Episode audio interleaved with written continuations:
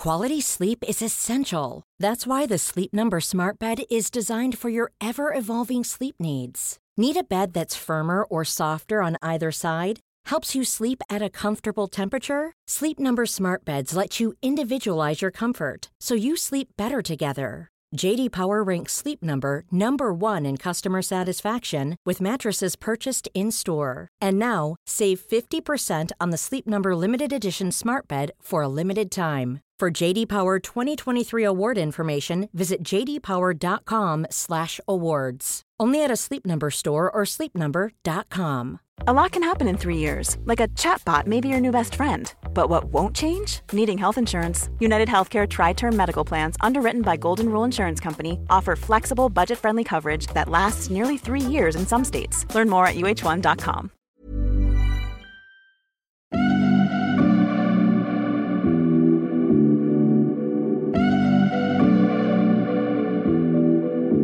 Hi, I'm Dr. Maryam Zamani, and I'm an oculoplastic surgeon with a special interest in facial aesthetics and also the founder of MZ Skin. And this is the Guinea Pig Podcast. Why are we called the guinea pig? Because that's what I am. I'm writer and journalist Fiona Golfar, and I'm here ready and willing to try out just about any treatment and treatment going. We are the breath that you take before trying anything out there. So, if you're looking for an honest, no holds barred approach to invasive and non invasive cosmetic surgery, Then come join us from the clinic every Thursday on the Guinea Pig Podcast. Hi, everyone, and welcome back to the Guinea Pig. Once again, we're on location, and this time we've come to Mr. Patrick Mallucci. Dun dun dun dun. you should see us, everybody. We've been running around London with a box with all our recording equipment, like we're on some kind of mad tour. We're running in and out of cars with our box and recording equipment, and we're interviewing experts. And here we are. Hi, Patrick. Hi. Haven't seen you for a while. No, and thanks, thanks for thanks for inviting me. Nice to be here. Nice to be here in your own office. Absolutely. So we're here to talk about boobs, aren't we? I think so. So, Patrick, tell us about what you do. My particular interest, as as you probably know, is is aesthetic breast surgery in all its forms, um, and that means both primary surgery, so people presenting for the first time, whether it's going bigger, smaller, lifting. Another big part of it is is revisional surgery, so people who've already had surgery, maybe a long time ago, or maybe they're happy with their results.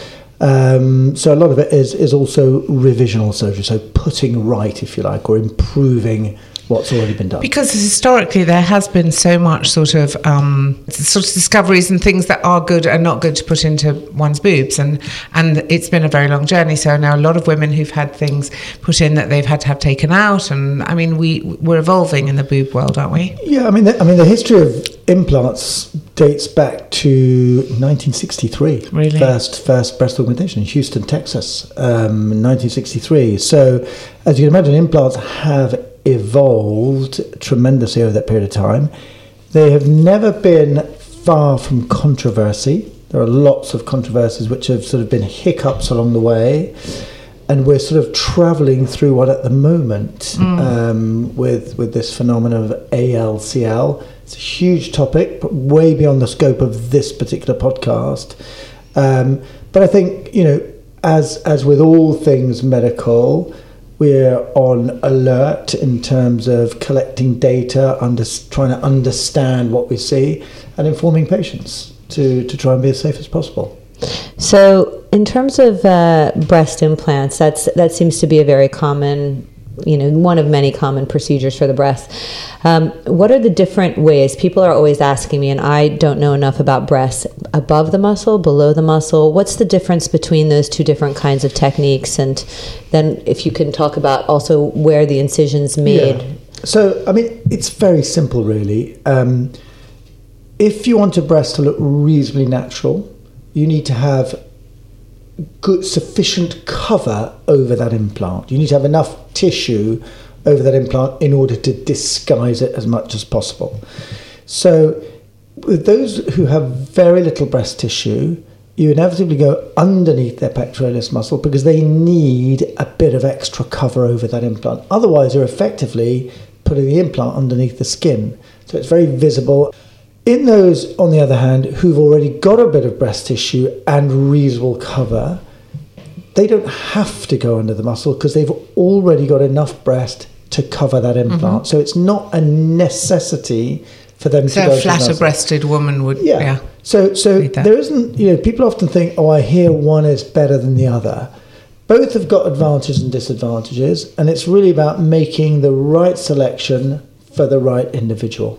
It's as simple as that. Would you do more lifts, uh, most of the lifts with it over the muscle then? Because I, I imagine a lot of those patients actually have Not more I mean, tissue. again, not necessarily because if you're if you're you you know a very skinny, Skinny. mum, you've had two or three children, you've got absolutely nothing in your breasts, you've got you're super active, you have zero you Body know, fat. If you're Maryam Zamani, Oh, yes. So I'm Uh, interested actually. So I'm you looking know, at Maryam, and we are yeah. Tweedledee and Tweedle very dumb. But what what Maryam has got is probably irritatingly the perfect smallish breast. I'm, here a, as I'm, we a, I'm a double D, by the Are way. you? I hide them. Okay, so so you hide yours. That's I do. interesting in itself. so you would have enough. What you need between the, the, the muscle that you're talking about. I'm the layperson in this Yeah. show, so I don't understand a word of anything. So, but the muscle comes closer to the bone. So then, between the muscle and the skin, there is a layer of fat. In my case, or, or, quite or- or thick, breast tissue. That's or right. breast so, tissue. so if, okay. if you think about it in terms of layers, if you're if you're working from the outside inwards, you've, got, you've got your skin on the outside, then you've got a little bit of fat and breast tissue, and then that sits on top of the muscle, and then Okay. the muscle. sits so for of ribs. most women who have a bit of breast, you wouldn't have to go correct. under the muscle. And, okay. and the thing that's really interesting about that, the thing that's really changed uh, our practice is that if you don't go under the muscle, because it's a less invasive procedure, we now don't do it under general anesthetic. So Wow. we, we do that under sedation, Wow. which is Amazing. phenomenal because on average, people are dressed and go home about an hour to an hour and a half after their surgery. They're dressed Wow. and walking home. So it is. it How long is that procedure? The if procedure takes about an hour. the But you're itself. then in very, you're then in a sort of sports bra type situation. Yeah, we or put you, you have a light dressing or in a sports bra, for how long? um, usually for a couple of weeks uh, during the healing process. And once the dressings come off, uh, my general advice is that, that they can wear um, whatever's comfortable. Whatever's comfortable. So augmentation is a walk in the park compared to what I really want, which is reduction. Yeah, I mean, reduction is a more intricate, a little bit more complex procedure. It's different to, to breast augmentation. Ironically, although it's a more complicated, slightly longer procedure, it's often less uncomfortable than, than the augmentation Really? because when you're expanding a breast, and, and sometimes that's quite uncomfortable, but actually the reduction is a, is a kind of a relieving operation. So Yeah. you're taking weight away, and, and it's not that. Um, it's not that uncomfortable. But it's more scarring. It is more scarring. Yes. So for an augmentation, what are the different areas where you can have a scar So, now? uh, so generally, the preferred incision today, for a whole bunch of reasons, is the incision in the fold of the breast. It's the cleanest incision, um, and when I say clean, I mean less bacterial contamination, which is a real key aspect of breast augmentation. Because if you go through the nipple, through the armpit, then your bacterial load and contamination is much higher, and that has consequences down the road. Um, and the other thing with the incision in the fold of the breast is it's the best access to the breast. You can do all your revision surgery through that. do you mean the fold of the breast again? Layperson is where we used to put a pencil. Correct. Okay. Yeah. yeah. Just Why just would to you be put a pencil there? Because you did the pencil test when you were at school to see if your That's right. boobs were high enough, so that if they could hold a pencil, they were too saggy, they were too low. Ah. But if the pencil didn't, is that right? Yeah, Yes. I mean, the idea is pencil you- test was how high your boobs are. Yes. You, you, you want You to, needed to go to British school I because we that's how we missed educated ourselves. you want to fail the pencil test. You want to fail the pencil test. It's the only test you really want to fail. and then what about going through the belly button? No, that's just a gimmick for saline implants. Just not done. That's it, had, it used to go by the um, the synonym of TUBA, trans umbilical breast augmentation, but that's, uh, Out of fashion now. And what about Maryam's favourite, uh, the fat implants? Oh, fat transfer. Fat transfer. What do you think about fat transfer Well, I mean, fat trans- so so fat transfer. I mean, we do a lot of fat transfer all the time. To do pure fat transfer for breast augmentation is an unusual procedure because few people are good candidates for that. Well, not so much for augmentation, but you know, so after you've had uh, children and the top portion of your breast Yeah. becomes a little bit more empty, I not for an augmentation, but to sort of improve the skin quality there so, that you're not seeing a little excess skin. Yeah, so, so, so, so fat is used in, in many situations. It can be used with implants, so called composite breast augmentation. So the idea is that you use a little bit less implant um, and, and, and you add a bit of fat. In other words, the less foreign body you've got, you know, the better, the more natural. So that's one way of using fat. We quite, of, quite often will combine fat with, for example, a breast lift, where there's been a little bit of loss of volume at the top of the breast, um, maybe not quite um, the necessity for an implant, but the idea of embellishing what you have with a bit of fat is, is also a very attractive option. And we also use it for, for things like asymmetries, where one breast is different to the other. Rather than using different implants, you might use the same implant but make up the difference with fat.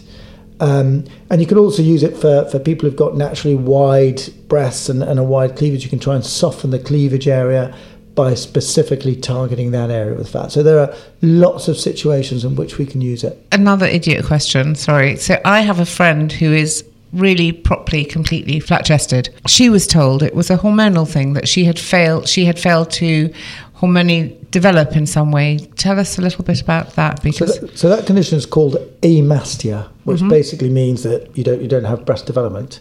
Um, and we see people from time to time, uh, but again, eh, you know, with with an appropriately selected implant, most often suited to teardrop shaped implant, which are naturally more breast shaped and more natural.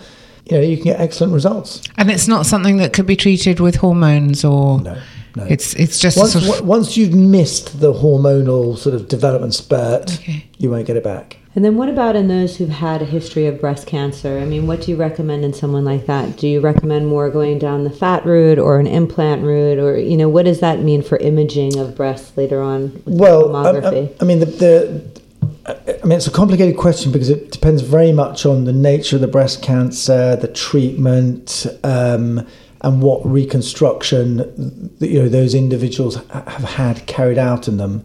So there's a whole host of ways of treating them, whether it's with implants, with fat, using different parts of the body, etc., etc. So it very much depends on on on the circumstance, basically.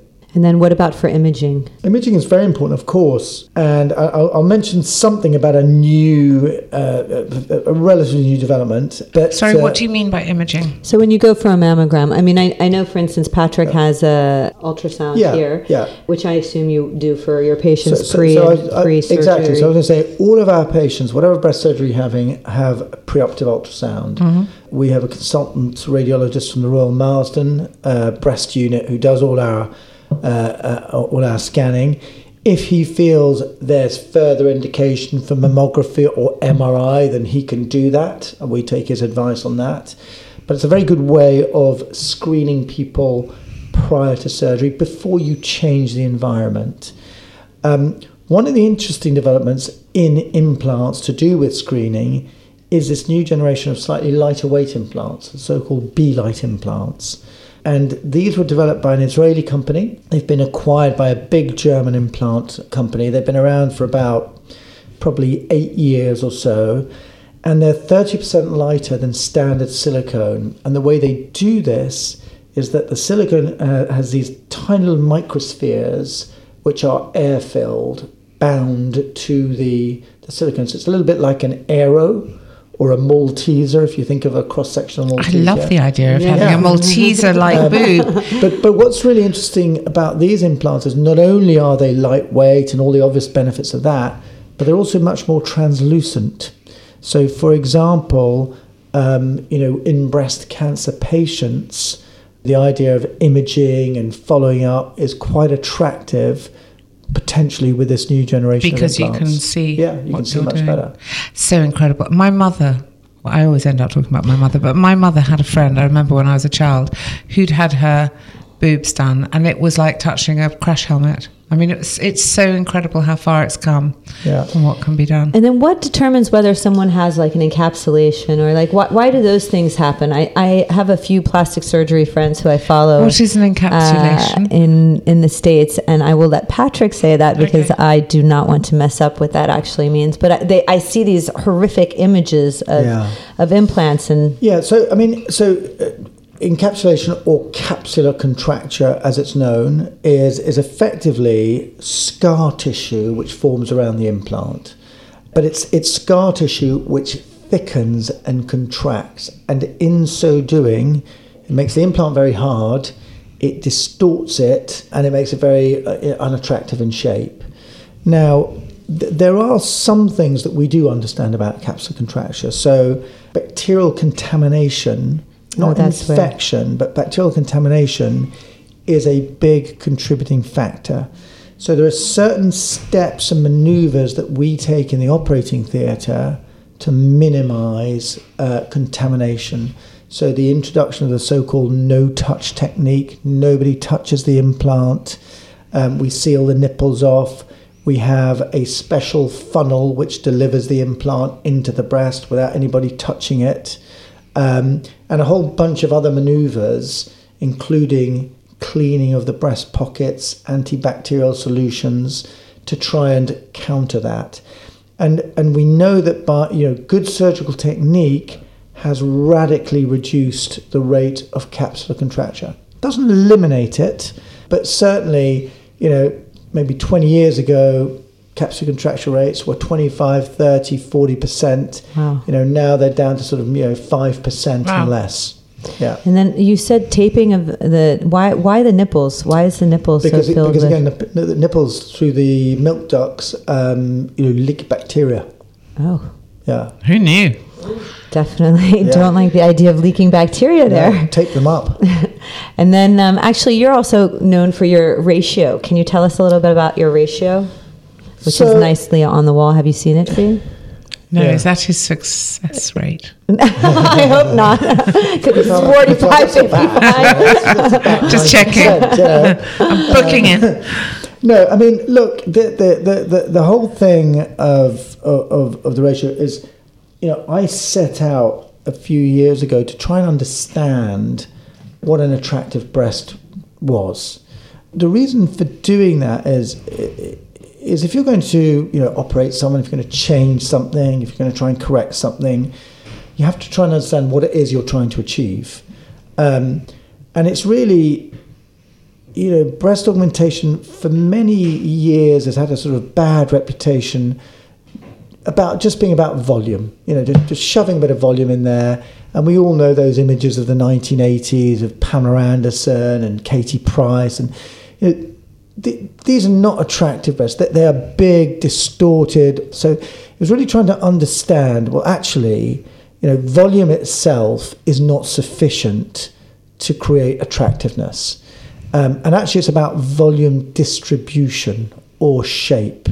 And this is really what led me to, to, to understand about volume proportions in the breast in order to try and create a naturally attractive breast. The ratio, which is now pretty much recognized worldwide, is something known as the, the 45 55 ratio. And, and what this looks at is the relative volume above the nipple and below it. So if you imagine a breast in its profile and you draw a horizontal line through the nipple, a naturally attractive breast has actually got a little bit more volume below it than it does above. So it's got that nice fullness of the lower pole. And when you get that volume distribution, you get three other things. The nipple naturally angulates skywards slightly, so that's that's number two feature. The lower pole curvature is a tight convex curve. It's not floppy. It's not. It's not too straight. It's a nice tight convex curve. And then what's known as the upper pole slope is generally pretty much a straight line or a very mild concave um, line. And effectively, if, you have those features, you have a, a naturally attractive breast. So you can then use this template around which to design and plan your surgery. And that's really the significance of it. A lot can happen in three years, like a chatbot may be your new best friend. But what won't change? Needing health insurance. United Healthcare Tri Term Medical Plans, underwritten by Golden Rule Insurance Company, offer flexible, budget friendly coverage that lasts nearly three years in some states. Learn more at uh1.com. Quality sleep is essential. That's why the Sleep Number Smart Bed is designed for your ever evolving sleep needs. Need a bed that's firmer or softer on either side? Helps you sleep at a comfortable temperature? Sleep Number Smart Beds let you individualize your comfort so you sleep better together. JD Power ranks Sleep Number number 1 in customer satisfaction with mattresses purchased in-store. And now, save 50% on the Sleep Number limited edition Smart Bed for a limited time. For JD Power 2023 award information, visit jdpower.com/awards. Only at a Sleep Number store or sleepnumber.com. So do you? So I keep imagining you wandering around art galleries, actually looking at beautiful nudes. But although Yeah.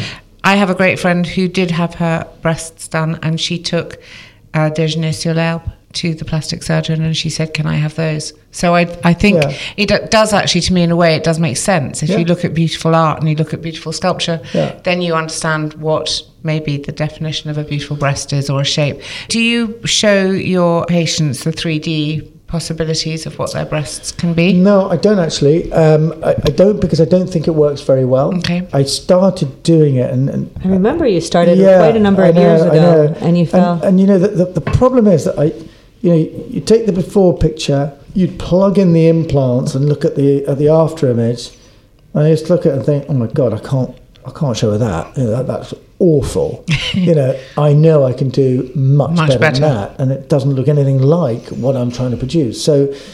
uh, You know, although in, you know the idea is an attractive idea, the images just, it's just not good enough. Um, so actually, you know, I tend to just show patients, you know, real before and after images of, you know, perhaps similar individuals or similar situations to say, look, you know, this isn't new, but this is kind of close to where you are. This is what we were like before. This is what we're like afterwards. This is where I think you're going to be, and I, I think that's more informative. So many things aren't kind to breasts. So many things like childbirth, or we've talked about this before, menopause, Gravity. gravity. Well, you know, my children saying, "Mummy, why are your bosoms so long?" And I, you know, I hit them very hard, and and then, but also things like, you know, well, menopause when you start. I, we've talked about this before. You get back breasts and front breasts. You know, you get you get little, you get really extraordinary things kind of popping up all over your body that you're just not prepared for. Sudden folds around the waist, and and but particularly on the back, around the back of the bra strap and things.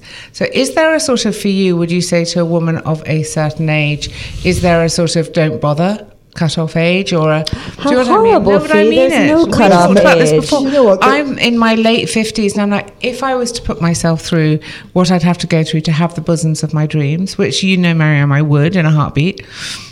But is it really like the thickening of the body is such a strange thing anyway? So it the, is, what happens to the breast is but- very but- particular.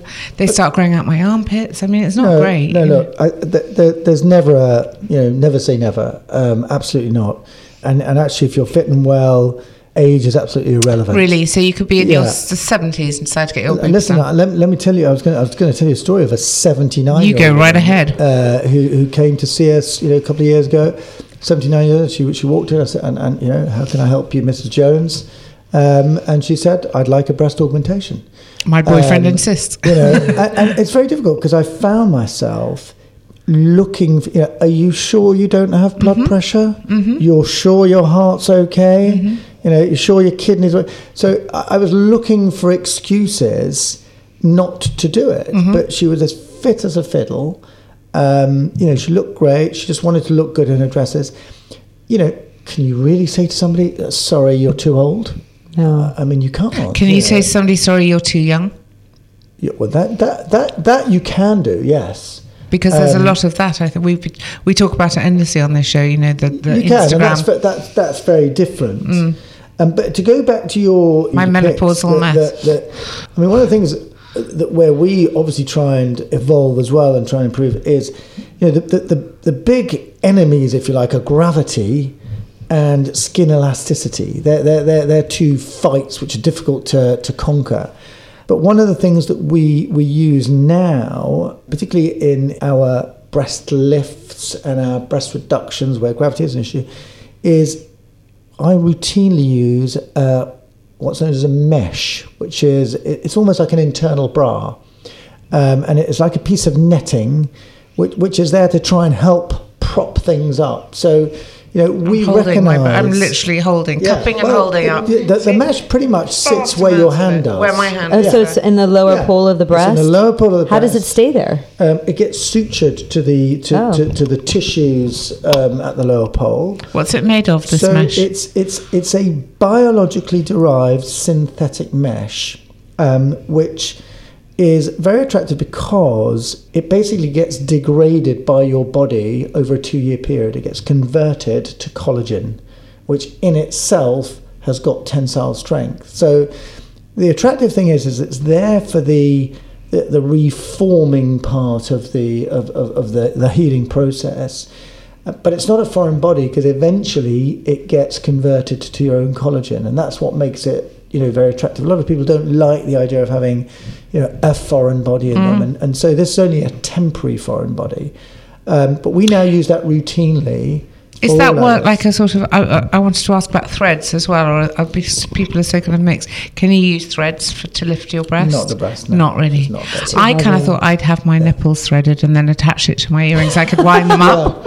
I, honestly, I have this vision of being able to sort of thread, so thread. I like the thread and idea. I like the idea. I thought I'd be a bit of uh, an inventor. You can't can think have the something patient more. It's yours. Yeah. Painful. Very Um, depressing having. Yesterday I was on a, Do I was working and the, I was on a shoot. The photographer I was working with said, "Your boobs have got so big," and it's some no, people they it's what they live for. that way. But it's for me. I was completely depressed. You know, I was just like, I don't want to have huge boobs. I really don't. I had lovely boobs, just a handful, for half of my life, and now. I've got these matronly things. So for scarring for a reduction, for instance, that, that's Yeah. one of the things that people are worried about the most with a reduction. How, how can you reduce? Uh, I mean, is there anything that can be done to decrease your scarring? Is there a technique that's involved with it? Is it the type of suture that's used, or is it just the volume of how much is removed? You have like one, Yeah. two, three. sca- You have a scarf Like a from the lollipop. underneath to the nipple. So I think it's a really good question because Well done, the, the, the first thing people say is, I don't know what's scarring. Yeah. I know what's scarring. But, but my analogy is that this is a tailoring exercise where my cloth is, is, is your skin, effectively. And the scars are the seams of my tailoring. Oh, I like that. Okay. Now, you know, no scars equals no change. Okay. Now, in general, people will forgive the scarring, forgive any scarring for a beautiful shape. You know, you will forgive the presence of scarring if you have a beautifully shaped breast. Because, you know, an unattractive breast is unattractive whether it's got scars or no scars. So, you know, as soon as you try and you know relate these concepts to people, they start to see them. And I, and I show them loads of pictures. I say, look, this is a lady with droopy breast. She's got no scars. This is her afterwards. She's full of scars.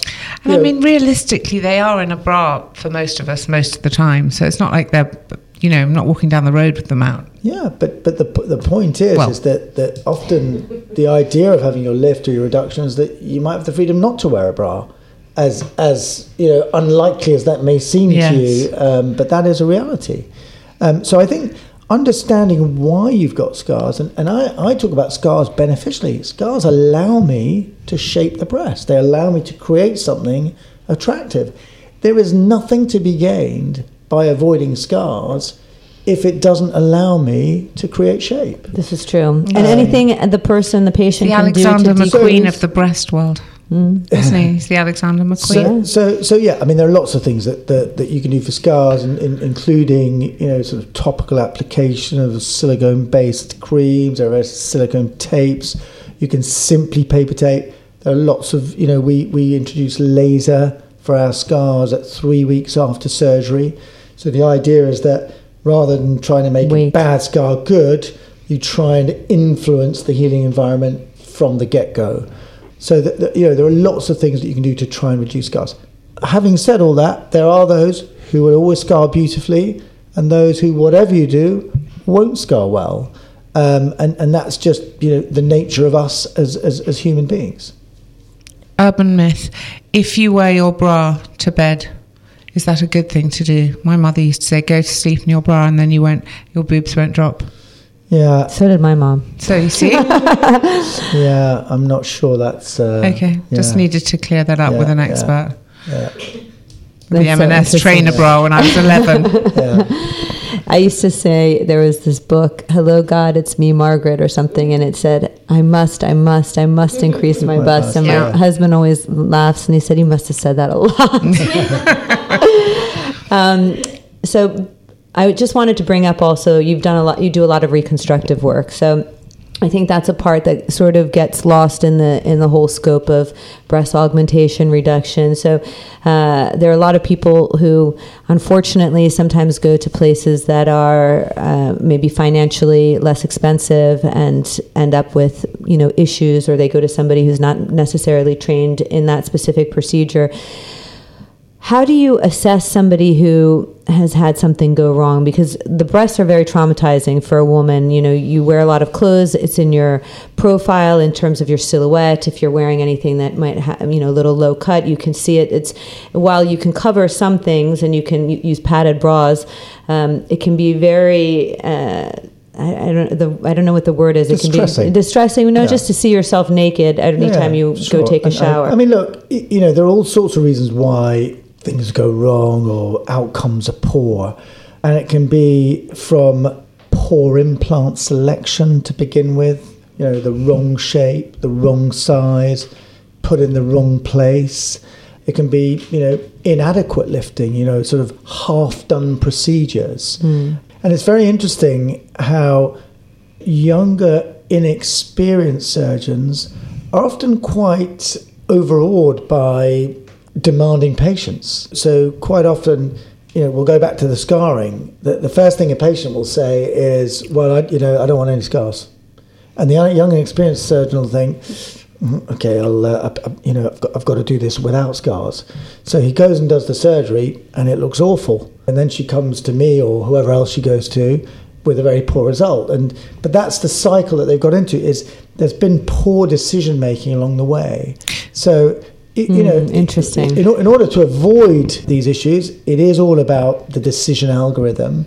And then when they come to see me, it's about trying to undo that algorithm. Because a lot of people don't know the questions to ask. I think that's the Yeah, thing. They come to see you Yeah. and they know they want something different, but they're not sure Yeah, what it course. is. And so, would you give any advice to people who are sort of setting out on a journey for either reduction or or, or enhancement? Mm.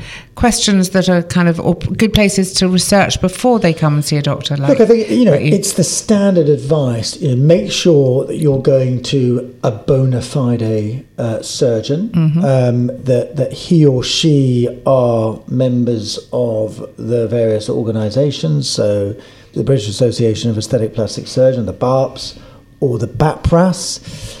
And you know, go and see more than one person. That's the other thing. You know, you will very quickly. Second opinion is I, very I always talk about patients being very good at smelling experience, certainty, decisiveness, um, or or the opposite. You know, they're very good at, at, at smelling out someone who's not very certain about what they're saying or delivering. So I think it's very important to see a couple of people, three people, whatever it is. Don't see too many because then you start getting confused. Yeah. Select those individuals, go and see them, and, and then you'll suddenly understand the person that you feel you know understands you best and is making most sense. I also wanted to ask you in terms of revisions, is it difficult to remove a breast implant in It's not, terms of it's, it's not difficult to remove a breast implant. The question is what you do after that. Yes. And again, that's that's a completely individual um, Decision. Decision because there are those who've got quite a bit of breast tissue, and actually after a few years say, you know what, I've got plenty of breast, I don't need the implants. And often you'll take the implants out, maybe do a lift at the same time, just to sort of improve the overall shape. Um, or sometimes those who really have got virtually nothing um, will often downsize their implant significantly and carry out a lift um, in order to, to improve the shape. And then the other question, this is maybe myth busting. How often do you need to change an implant? I mean, is it I, I always remember hearing every 10 years you need to, to change the implant. Has, has that changed now? Yeah, I mean, it's it's still the sort of figure that's bandied around. There, is no sell by date on implants. So, in theory, an implant could last forever. In theory. There are a number of reasons, however, that lead people to change their implants. So either there's a problem with the implant itself, it can, it can break, it can rupture, it can go hard. We talked about capsular contracture. Or quite often over time, the look changes. Yes. People gain weight, they lose weight, the breasts have dropped. You know, that's another reason to seek surgery. Um, and so, on average, about 50% of people will be back for one of those reasons at about 10 or 12 years. Interesting.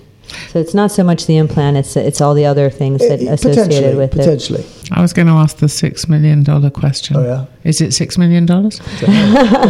It should be. I think we ought to talk about roughly, and I know you're the surgeon, so you'll say, I don't know, somebody sends Yeah. the bills, but where are we looking at for breast, let's say augmentation or even reduction, just for our, our listeners? Well, I mean, the, the, thing is that there is, there is a, there is a spectrum. There isn't one answer to that to that question. So you know, there is is there a ball in a park?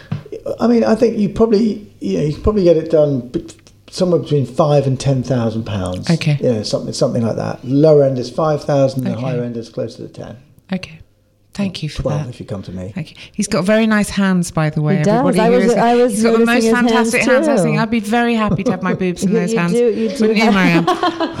Hands Any for- hands for anytime. They've just got a very. they're- They've got yes. Well, No, but you do have very nice hands. I was Yes, wondering if you got got a very nice manicure. hands. Thank you, thank you. No, I have not. He had a manicure for the podcast, but I, I do think yes, but they're- they would be very, very reassuring. They'd be welcome. They'd be welcome anytime. Honestly, I mean, sorry, Robert, if you're listening, but he has got very nice hands. Well, thank you so much. Is there anything that you think we should Would you like to ask us? tell our audience? I mean, just really going back to the hands. Um, The hands are. uh, You'd be in good hands with Patrick. Yeah. You'd I've actually seen a lot of his surgeries and his outcomes, so that's why he is specifically on our podcast. Have you been in and watched him? I have been on the tail end of some cases, just um, you know, coming snooping. in, We Snooping, snooping yes. around. Snooping around, that's uh, Maryam. snooping because we used to, you know, share a penthouse suite where I work from now. before, Tell us before more, I- Sharon. Before, I, des- before I deserted her. That's all we have time Um, Thanks, for Patrick. today. Lovely to see you. And thank you for making time for us because I know you're the most in He is so demand busy. boob man in town. So My pleasure. Thank you so much for listening. Bye. bye.